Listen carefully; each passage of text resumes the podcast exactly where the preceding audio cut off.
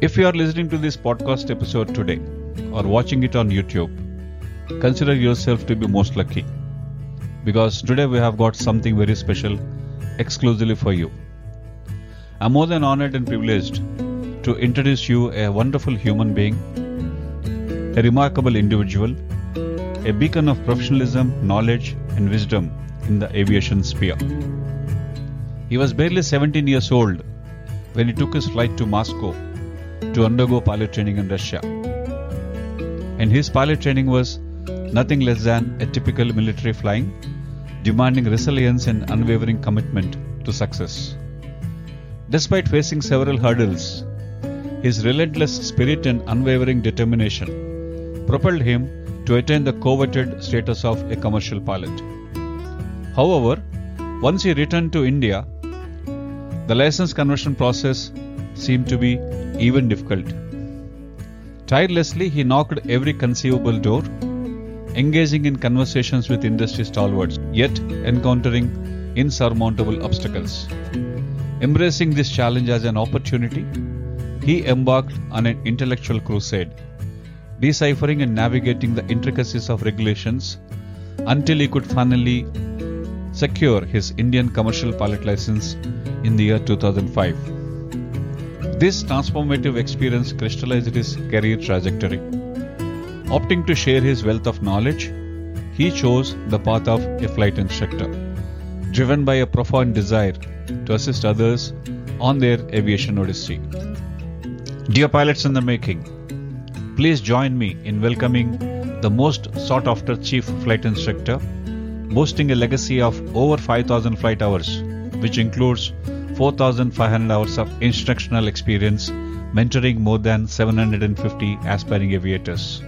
Captain S.K. Shahinsha, the founder director of Trans Aviacons Private Limited Hyderabad, a distinguished institution in pilot training. Welcome to Squawk 7001, Captain Shane. Pleasure having you on this show today.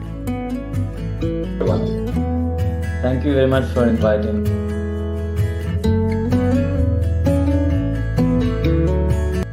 Shane, please tell us about your aviation journey so far. Yeah, I started my uh, I started as an assistant flight instructor in 2008, and in one of the flight schools in Hyderabad. And I used to fly the Cessna 152 and 172. And uh, 2010, I became a supervising instructor where I could handle the entire flight school. And now uh, I fly 152, 172, DA40, DA42, as well as uh, I'm also open rated, so I can fly any aircraft, a single engine, less than 1500 kgs. Could you please give us an overview of uh, pilot training industry in the country? Once I converted the license, then uh, I joined uh, a flight school as a AFI. So uh, that time uh, it was like say every every student wants to get trained in India, and uh, you had less aircraft. if if a school has got five or six aircraft, there would be hundred students waiting for flying. A student used to get flying maybe once in four days, five days. So a lot of students used to have difficulties in continuing with their uh, assessment checks, continue with their uh, level of performance. And over a period of time, slowly the number of aircrafts increased as well as people also started going abroad uh, for flying training to such destinations where they used to complete uh, flying faster. It's not only faster flying, so also the standards are better. So now uh, in 2015, DGC have come out with the recertification. Some more global standards have been adopted. Uh, uh, a deputy CFI position has been put in um, apart from the CFI position. Then uh, the instructors have been requalified for uh, supervising the schools as it was before. So over a period of time, flight industry has flight training industry has grown in in some or the other manner, and today we have around 35 flight schools operating in India. So you had been in flight training industry for almost uh, 13 years, 15 years now, and you have seen lots of ups and downs. Could you just tell us as to what is the combined capacity of uh, the flight training industry in India in terms of size and in terms of its uh, capability to produce pilots? I can tell this year's data. Somewhere around 55 uh, percent of the total pilots are produced in India. Say for this year, close to 850 pilots have been produced in India. and the remaining so total licenses issued uh, as per the data is around 1400 change. So another 550 to 600 licenses are converted from foreign. So capacity let's keep it somewhere around 800 to 850 at this point. When i was referring to certain uh, information and documents available on internet you have close to 230 aircrafts which are registered for uh, flight training in india which are used by all the schools uh, that are currently operating I also came to know that uh, for every serviceable aircraft, you must have one instructor and you can train uh, 10 students in a year. So, going by this uh, equation and ratio, if you have 230 aircrafts which are registered for flying training at the rate of 10 students per uh, air, uh, aircraft, you should be in a position to produce uh, minimum 2000 to 2500 pilots in a year. Whereas when you see the number of licenses issued uh, in this year till about October, which is close to 1,300 or 1,500, just about 50% of the capacity. So, uh, why do you think the the flight schools are not in a position to produce pilots uh, to their maximum capacity? No, first of all, this data is a means uh, it's a government data. It's a DGCA data, 230 aircraft but this data is purely taken from the number of aircraft which is registered under training category. So there could have been an aircraft registered in 2010 in training category and still it is continuing to be in the register. But uh, effectively that aircraft might not be there. Maybe it must have got into a crash in 2019 and uh, went into a total loss so that you cannot uh, you know, get it back. So you have around 150, 160 aircraft. Out of that the serviceability is another thing. So out of this 150 so-called aircraft which is active and in shape uh, 70% is serviceability which is available for operation. So that means somewhere around 120 130 planes might be operating at any given point of time. So with 120 aircraft serviceable which is already 50% of the 230 so your capacity comes down to 1100 so 1000 people might be getting trained in all the flight schools, but only passing out is only 850. That is how the number stands. Okay, now could you walk us through the structure of the CPL course as defined by the DGCA in India? The course structure generally it's an kind of an integrate integrated in the sense uh, not that uh, legal word of integration what uh, terminology has been used in other countries. But integrated course means you are undergoing the theoretical training and flying training under the same school, and the theory and the flying happens hand in hand, something like. This is an ideal scenario. But depends on uh, a lot of uh, uh, parameters for the last around 10 years or so. There has been a trend developed that initially you complete the ground school, which is also mandated. That means before you sit in an aircraft, you need to complete the theoretical training so you complete the theoretical training. Uh, you that is the ground school you completed. Then you start the flying. So it has been divided into two phases. Phase one, you complete the theoretical class. After that, you give exams uh, for your SPL, followed by DGC exams uh, for uh, uh, your public exams, kind of DGC exams. So you get an SPL and you start flying once you start flying then you have different phases in flying you have the beginner stage intermediate ppl stage advanced PPL stage, then your hour building stage, uh, then your final advanced training in your multi IR training, then followed by your test and exams uh, in flights. And after that, you apply for your license.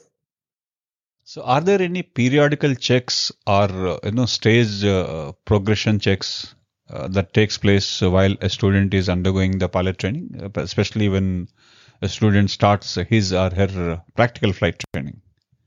Yes, uh, the assessment do happen uh, at every stage. The first assessment happens after five hours of flying. Uh, definitely, this assessment is being taken by a senior instructor or maybe even the chief flight instructor takes it.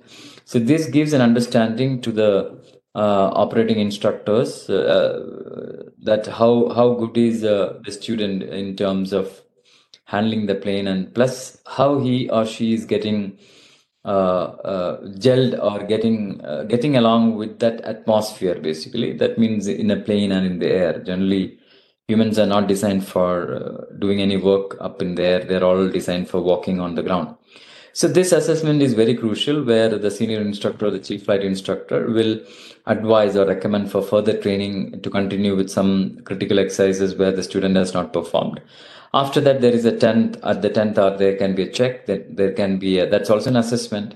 Then you have a pre-solo assessment where again the CFI or a senior instructor checks the student whether he or she is uh, uh, skilled enough or able to control the plane as well as uh, have an understanding of the awareness or situational uh, awareness while flying and finally it comes down uh, to the assessment of the solo whether the pilot the trainee pilot is able to take the plane on his own or her own uh, control fly the plane on a particular traffic pattern within the local area of the aerodrome and come back and land. So this is the first solo flight. That is where the confidence of the the student goes up. Then afterwards then you have the intermediate training where you're practicing your solo, bringing more confidence into it. Then you have your PPL level of uh, checks is there. Then comes your cross country navigation flights from uh, you fly from a point A to point B. Certainly a longer flight uh, with a distance over maybe 185 to 200 kilometers, and the student comes back to the original aerodrome from where he or she has departed. So the phase continues. Then you have the night flying. Then you have the instrument rating, where you will be trained how to fly a plane even at a low visibility in terms of uh, in, in perspective of an instrument uh, which you have in the cockpit. And finally, you have the the license uh, examinations. That's a, something like the final exams which you have it, which has been taken by an examiner. So you have around seven exams, flying exams in various aircraft for your instrument rating as well as for your commercial pilot license. So, what are the benefits of completing theoretical training beforehand, before one steps into cockpit? So, initially, uh, initially uh, the student undergoes the theoretical training to understand uh, the, the, the science of uh, the aviation. So, it has got various subjects. It has got a, a technical subject. It has got a navigation. It has got a study of weather, the meteorology and it has got air regulation that means the laws the rules and regulations under which uh, the industry is governed the flying is governed etc then they have the communication training you have the rtr exam how to handle rt etc so it is very important for them to understand these things. Along with that they will also be getting the briefings for flying regarding the airspace where they're flying. Uh, generally schools uh, does this, but uh, I would recommend it. It it should start with an orientation training for a day or two, uh, a detailed orientation where they will be shown or they'll be navigated through the entire zero to 18 months of time where they are going to be in what classroom for how many hours, etc. Who are the instructors and what are the capabilities of instructor, followed by introduction to the flight instructors and where they're going to fly and how they should behave in a hangar, etc. So these orientation classes are not being given, but it should ideally be given to all the uh, students. So followed by the theoretical training, then they complete their SPL exams and uh, they start the flying. Students must be spending a considerable amount of time on uh, understanding the theory that you're mentioning about and also to build that flying hours experience. So, what are the typical timelines uh, involved in uh, completing the theory classes and then uh, thereafter complete the flying training?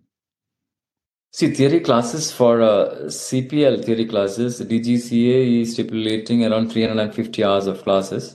So, but ideally it will end up in 450 hours. So, that is close to around uh, 12 weeks of classes, which is around three months of classes, uh, 45 hours per week. so, this is the Mm, this is the time taken for completing the theoretical classes. This is slightly on a faster mode because you're only concentrating on those subjects which is very highly technical or very f- focused on your course. But other than that, they should also get some additional training. But unfortunately, that is not there in the syllabus. Three months uh, theoretical training and followed by another 12 to 15 months for your flying training. So together it takes around 15 to 18 months is an ideal time uh, for a person to become a commercial pilot.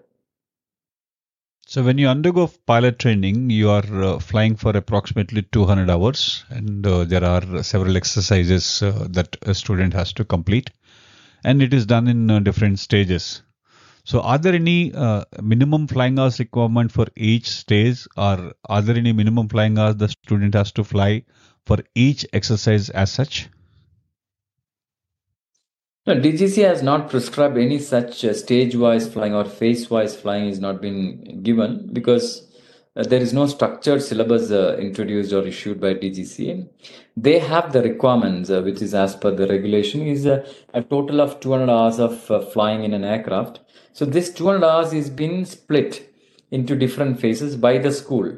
So it could be a, a your pre-solo stage, your solo stage, your advanced solo, your PPL. So these stages can be defined by the school, put it in their training and procedures manual, where they clearly indicate that how many hours, how the training is being carried out, and this gets approved by DGCA. So every school has got the freedom to design their program within these 200 hours, which is not very a healthy situation as far as the training is concerned because the 15th hour or the 20th hour of a training of a school age necessarily need not match with the 20th hour of the same school which is in the same airport that is a neighboring school within the same airspace. So this i have seen as i was flying in begumpet uh, three to four flight schools were flying so we could see that there is a difference in standard there is a difference in pattern etc it depends on the aircraft aircraft speed etc but generally recommended is uh, should have a structured training. So how sacrosanct is this uh, minimum requirement of 200 hours to get your license? Is it uh, is there any flexibility that you can get your license in say 190 hours? Or uh, uh, there could be a occasion where you have to fly more than 200 hours how does it work now, 200 hours is a, a, flying requirement what DGCA recommends. So in this 200 hours, uh, you uh, you have various stages, uh, various phases. I have told you know. So in this, you have something called the instrument rating. So instrument rating in it is an additional training or an additional qualification view which you get it along with your license. Uh, that enables you to fly the airplane completely under instrument flight rules. Basically, when visually when you cannot fly the plane that means when the visibility is less or you have other phenomena happening and you need to fly it. So the instruments are the only source where you can rely and you can fly. So this instrument flying that is the instrument rating is also contained in this 200 hours. So apart from this to complete the instrument rating you also need to uh, do 20 hours of uh, simulator training. Uh, if if if you if you structure it well and if your training is good you can have this done within 200 hours but generally the 20 hours of simulator is being done so that they get a practice on the simulator which will help them in practicing their uh, if uh, training while they are on the flights so what are the probabilities and the possibilities of uh, completing uh, uh, the entire flight training in on dot at 200 hours or exceeding 200 hours is it uh, something which is very frequent or uh, kind of a rare phenomena? It's not very frequent, but uh, it's rare. It's rare because most of the schools they would not uh, like to go anything beyond what DGCA says. Even though DGCA has not restricted anybody not to go above 200, but uh, there is a general tendency that you you complete it at the 200 dot dot hours but while I was uh, supervising the school for which I was there for 10, 11 years, I had failures uh, from the first batch. Uh, sometimes they fail in the final checks. And so you need to give them additional training. So there are people who have finished in 205, 27, uh, 210 hours. Sometimes it can go up to 212, 13 hours. So this all depends on that proficiency levels, what you need to attain. Say, DGCA has given a generic proficiency levels so does it mean that uh, in order to complete all the required exercises, uh, you need close to 170, 180 hours? And the rest of the 20 hours are kind of a cushion, kind of a buffer in case if you need certain uh, skills to be polished or if you want to revise some exercises or if you want to do some additional practice to be more confident in the cockpit these 15 20 hours are used as a cushion as a buffer to uh, uh, increase your proficiency levels That is right. So your last 15 hours, you have exactly told the last 15, 20 hours are just practice the exams and bringing your performance, etc. Because learning stops at some level, then it's only practice and you're skilling and you're polishing, fine tuning. You are revising all your lessons on that 15 hours and getting ready for the exams.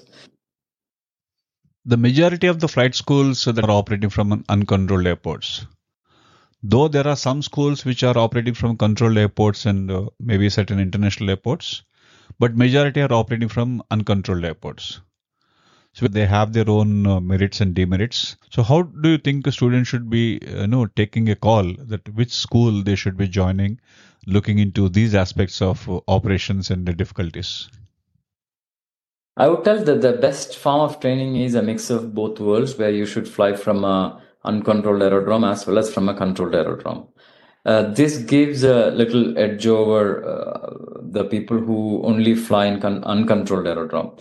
So you need to have the mix of both worlds. So I would prefer a, a controlled aerodrome training mm, is a compulsory one along with your uh, uncontrolled training. It it it boosts the confidence. Uh, it gives a lot of learning in real time it gives the student the confidence to handle the atc at different level it's very less schools i can maybe count it in fingers that uh, they give this experience otherwise every school uh, does it in an uncontrolled aerodrome for which they positively they put it as a you know, faster flying in an uncontrolled aerodrome which is in one way uh, attracts the student these days because everybody is hurrying to be so majority of the schools i would tell maybe 90% of the schools or even 95% of the schools are from uh, uncontrolled aerodrome.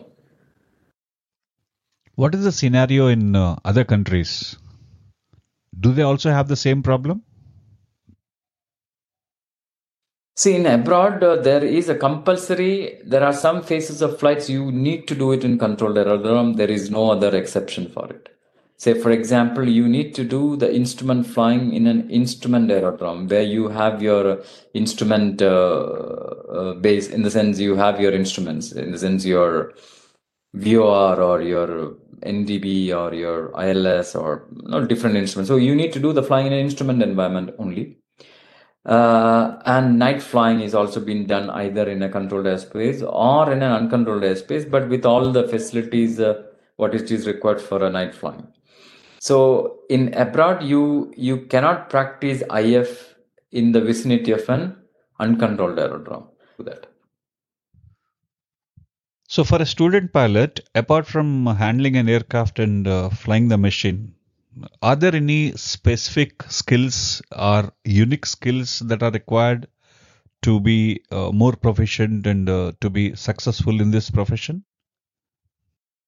Uh, I would put uh, the primary is uh, the clarity in communication. They should have a clear communication uh, skills, which you don't need to study that somewhere. You just need to develop it by talking to different people. Then you should have a situational awareness. Along with that, uh, uh, the ability to learn. And if you're good in mental max your half the job is done in your cockpit. Then obviously team working skills because you will be flying with your instructor in the same cockpit and you need to have that uh, team working skills then along with that uh, quick thinking skills and decisiveness and the ability to remain calm in case of any urgency not to get panicked by getting panicked uh, and overall if you have uh, confidence and good attitude and self discipline and uh, you should have a leadership ability which you can develop it over a time because that will lead you to become a pilot in command uh, of an airline in a big airliner once you join an airline.